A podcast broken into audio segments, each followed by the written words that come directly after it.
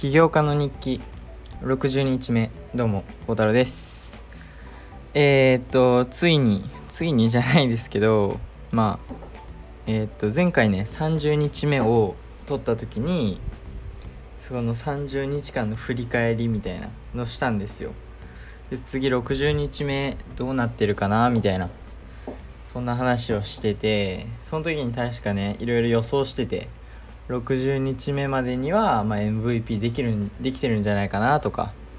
えー、っとまあこういうことしてるんじゃないかなとか。まあいろいろ多分話したと思うんですよ。で正直僕自分でねちょっと今あんま覚えてないんですけどえー、っととりあえず60日目、まあ、この30日間いろいろありましたね。まあ正直。あのー、なので今日はねその振り返りをちょっとしていこうかと思います。えー、っとちょっと待ってよ。まずはポッドキャストたちのねタイトルを見返します。タイトルにね基本的に全部1行でまとめてるのでえー、っとまあ30日目からありましてあそう。TikTok を投稿しましたね。え待って。30日目あそう。なるほど。えっと確かアダロで作ったのはそうそうそう。アダロで MVP を作ったのはもう本当に15日目とかそこら辺で30日目以降まずブランド作りましたね。自分のブランド。1日で終わりましたが。懐かしい。これあもっと前だと思ってたんですけどこの30日間での間でしたねまさかの。で自分でねブランド作ってでその次の日になんでこのブランドが、まあ、うまくいかんかったかというか自分的に合ってないなってなったのかを話しました。はい。懐かしいですね。でえー、っとえー、っとそれでニュースレターを始めました。えこれもこんなまだ全然経ってないですねニュースレター。僕ちゃんと毎日ねえー、と朝朝まあ最初の頃は朝でちょ最近はねなんか勉強してからとか書いちゃってるんで、まあ、そこら辺ちょっと微妙まあ直したい部分であるんですけどえ、っと一日のね始まりにそのその日の目標だったり予定と目標を書いてでポッドキャストで振り返ってるっていう習慣をねやっててあこれもこれ34日目からでしたね。あなるほどね。で35日目初めての TikTok 投稿と。TikTok もこの30日間で始めたんだ。なるほど。これはちょっともっと本当にもっと前からやってると思ったんで。で本当にね最初の頃は最初の頃も今あんま変わってないんですけど最初の頃はそのなんかこれやって意味あんのかなとか思ってたんですけど最近ねまあ大体30日間続けてやっとそのなんか本当に全く知らない人からなんか頑張ってみたいな応援してますとかそういうのをねゲットするようになったのでそれはねめちゃめちゃあの嬉しいですねやっぱり。えー、っとでそうこれね多分一番大事な一番大事というか一番の進歩かな？っていうのが WeLoveFlutterFlow さんとの出会い。これは大きかったですねこの30日間で。一番大きかったイベントなんじゃないかなと。これ出会って8日間のねやりましたね。8日間の、えっと、ミーティングじゃないですけど、まえっと、面談みたいなのをして MVP 開発できたという状態までできました。MVP ね Adalo から作って FlutterFlow で開発できてでまあそれをリリースした Apple App Store でリリースできなかったですけどまあリリースできたと。なるほど。まあまあいろいろありましたね。でえー、っとまあ自分的にねこの30日間での一番の成長というか成長というかその一番のえー、っと進歩は、まあ、さっきウィーラー・フラータス・フローさんとの出会いって言ったんですけど、まあ、それ以上にこの、まあ、いろんなもの新しいものにチャレンジできたかなっていうふうには思ってます、えー、TikTok 始めたりニュースレター始めたりブランドやってみたり。でミーティングやってみてみたりフラッターフローでね MVP 作ってみたりと、まあ、とてもね充実した30日間だとは思ってます。でその中でね多分一番のえっ、ー、とその中でも一番の自分的な成長はこのアプリ自分のアプリのブラッシュアップがねすごくなんか進んできたっていう印象を持ちます、まあ、とりあえずその We Love Flutter Flow さんとの始めた前か。だから、えっと、アダロで作ってた時とのアイディアと今現時点60日目に僕が今持ってるアイディアではマジで全然違ってあまあコアの部分は変わってないんですけどそのなんだろうな。コアの部分変わってないんですけどとにかくめっちゃいろいろね機能を足したり引いたりっていうのを自分の中でやってで今だいぶねその確立されたというかえっとだいぶ、まあ、まとまってきたアプリに、ね、なってきたんですけどようやく。でも本当にこの30日間でなんかなんかよくわからない機能を足してみたりあの何回もねこのもともと思い描いてたアプリとは全く違うバージョンになってたケースも何回もありました。で例えばねえー、っといつだったか忘れましたが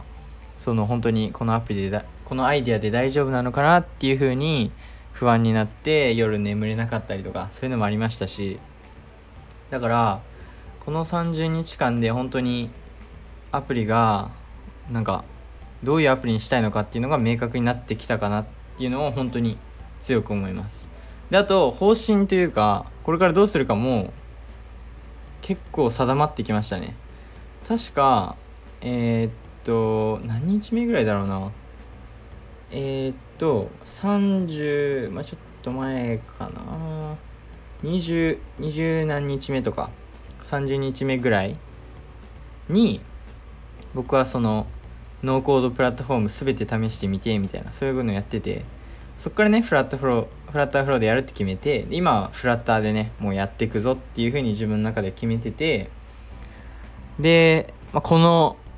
えっと、一連の流れもとても良かったかなというかいい経験だったなっていうふうに思います。なんかそのほとんど全部試してみたのでなんかそういう経そういう面での経験はめちゃめちゃできたと思ってますしやっぱりこの自分でねそのいろいろ全部試した結果自分でまあこういうものを作りたい。だからこれを使うみたいな。そういう結論を自分でいろいろ考えてそこにたどり着けたのは成長かなと思いますね。でもえー、っと60日目の今そのフラッターでやるっていうふうに決めているのでこれからはもうずっとフラッターでやり続けて90日目とか行ったらねえー、っと、まあ、フラッターこんだけできるようになりましたとかこういうアプリ作れるようになりましたみたいな。多分予想ではそういうことを語ってるんじゃないかなと思いますね。で今日そうこの60日目当日にまた新たな進歩がありましてでこれはアプリのねやつなんですが今日学校の勉強終わってからまあそのアプリのフラッターでねフラッターのコーディングを練習しようかなと思ったんですけどちょっとその僕 Notion を使ってて Notion っていうそのえーと、パソコンのソフトウェアがあるんですけどNotion でそのアプリのねノートとかをまとめてるんですがそれをもう少しちょっときれいにしようかなと思って今日はそれにね時間をかけてたんですがなんかねどんどんどんどんまたいつものようにアイデアが出てきてしまってけど今回のアイディアはそのいつもと違うのはいつもはねもっとめっちゃかけ離れたようなアイデアだったり、まあ、全く違う視点からのアイデア。それももちろんいいんですけど、まあ、今持ってる自分今今自分の中にあるアイデアは結構ねしっくりきてるというかもう固定でいいんじゃないかなって思うぐらいのものはあって、まあ、もちろんねユーザーのフィードバックとかで変えていくんですが、まあ、自分の中でね一応これこれを MVP としてあの入れたいっていうのはあってでそのアイディアに、まあ、どんどん付け足していくようなアイディアを今日はどんどん出てきましたね。でうんと、まあ、やっぱりそのアプリ今回の思いついてるアイディアは結構自分の中でその安定してるというか今まではねもう、まあ、確かに当日はいいと思ってたけど、まあ、次の日とかあれこれ誰が使うねんみたいになってたりもしたんですが今日のアイデアというか今思いついてるアイデアはあの、まあ、昔からねずっとあったアイデアなのでその機能を戻戻してきたっていうだけなのであの多分その別に明日朝起きてあこんなアイデアあったなみたいなこれよくわからん今考えたらよくわからないなっていうふうにはならないと思うんですよ。なんかめちゃめちゃ理理にかなってるちゃんと理由付けもされてるような機能たちばっかであのとりあえず僕がフォーカスしたのはこのアイディアを出していく時にその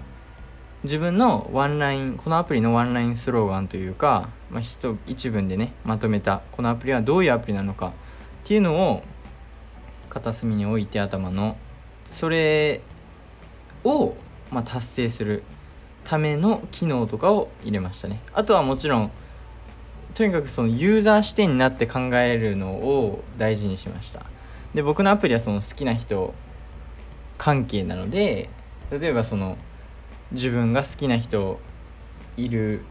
ことを想定して、まあ、こういう機能があったらいいな。で自分が例えばその人とパートナーになったらこういう機能あったらいいなとか。なんかそういうことをねいろいろ考えながらやってたらどんどんアイデアが出てきてしまって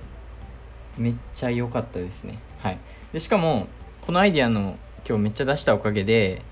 そのマネタイズモデルもねめちゃめちゃバリエーションが増えました。はい。今まではこの広告一点張りとかそんな感じだったんですよ。まああとまあショップとか。けどどんどんどんどん出てきちゃってあれこれこのマネタイズ方法もありじゃないとか。そういうのでどんどん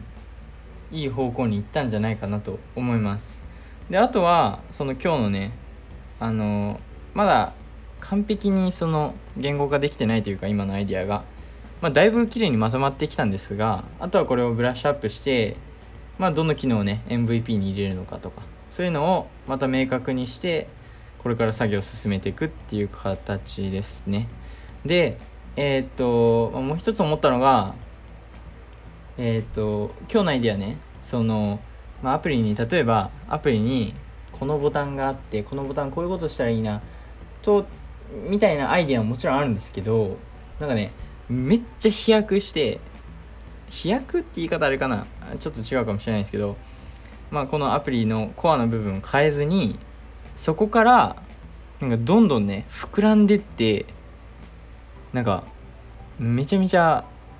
規模が大きいアイディアになったりもしたんですよ。でなんか僕ちっちゃい頃から本当にたくさんのね夢というか、まあ、やりたいこと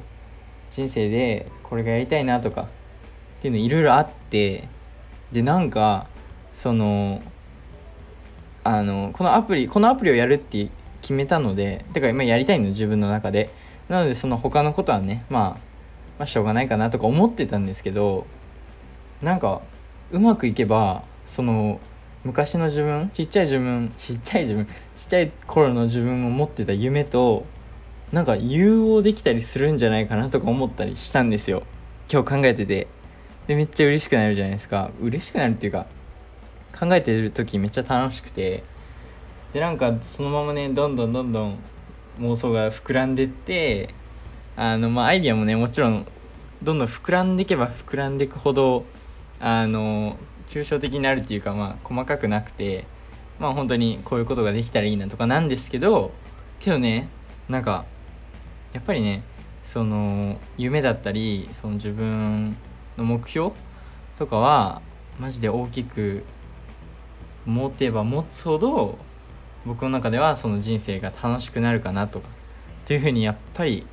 いつもですが毎日のように感じますね。いや本当に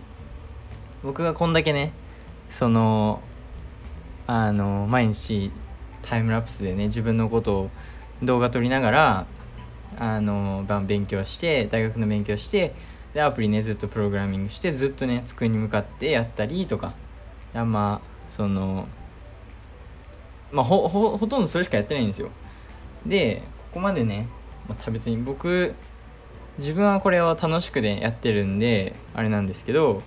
まあ、まあ、これ少し大変な部分も確かにあるかなとは思うんですがでもここまでね、まあ、まだ60日目ですけどけどまあ言うて60日間続けれましたしでここまでできてるのも確実にその僕が大きい夢を持ってて大きい目標だったりねそういうのを持ってるからこそあじゃあ明日もやろうみたいな今日も頑張ろうみたいなそういう風に絶対慣れてるわけですよ。なのでこの30日間まあこの起業家の日記起業始め起業してから60日間で一番ね強く思うのが本当にその目標。自分の目標っていうのは大きく大きければ大きいほどなんか楽しいかなと思いますね。もちろん大きければ大きいほど辛いとは思うんですよ。そのそれが達成できなかった時とか。えー、っとそういうのはもちろんあると思ってて夢をね大きく、まあ、例えば夢をあんまり意識せずにまあその日その日を楽しく生きていこうみたいなそういう考え方ももちろんいいと思ってて逆にそっちの方がえ、っとまあ嫌な気持ちになる確率は少ないかなと思っててその例えば大きな目標なんか、え、っとこの学校に受かるとかまあ何でもいいんですけど大きな目標があってそれをね達成できなかった時が一番ね辛いとは思うのでなんでその大きい目標を持つことはね悪いとこもあるんですけどけどまあそのなんかそれで失敗したとしてもね正直何回でもチャレンジできるのでそれならやっぱり夢というか目標はね大きく持てば持つほどいいんじゃないかなと思ってます。思いながら僕はねえー、っと毎日頑張っているんですがいやいいですね。今もねこうやってポッドキャストで話しながらそのNotion 見ながら話してるんですよ今日は。その僕が思い描いてたアイディアとかを。マジであの楽しみというかここ僕が今このね Notion に書いてある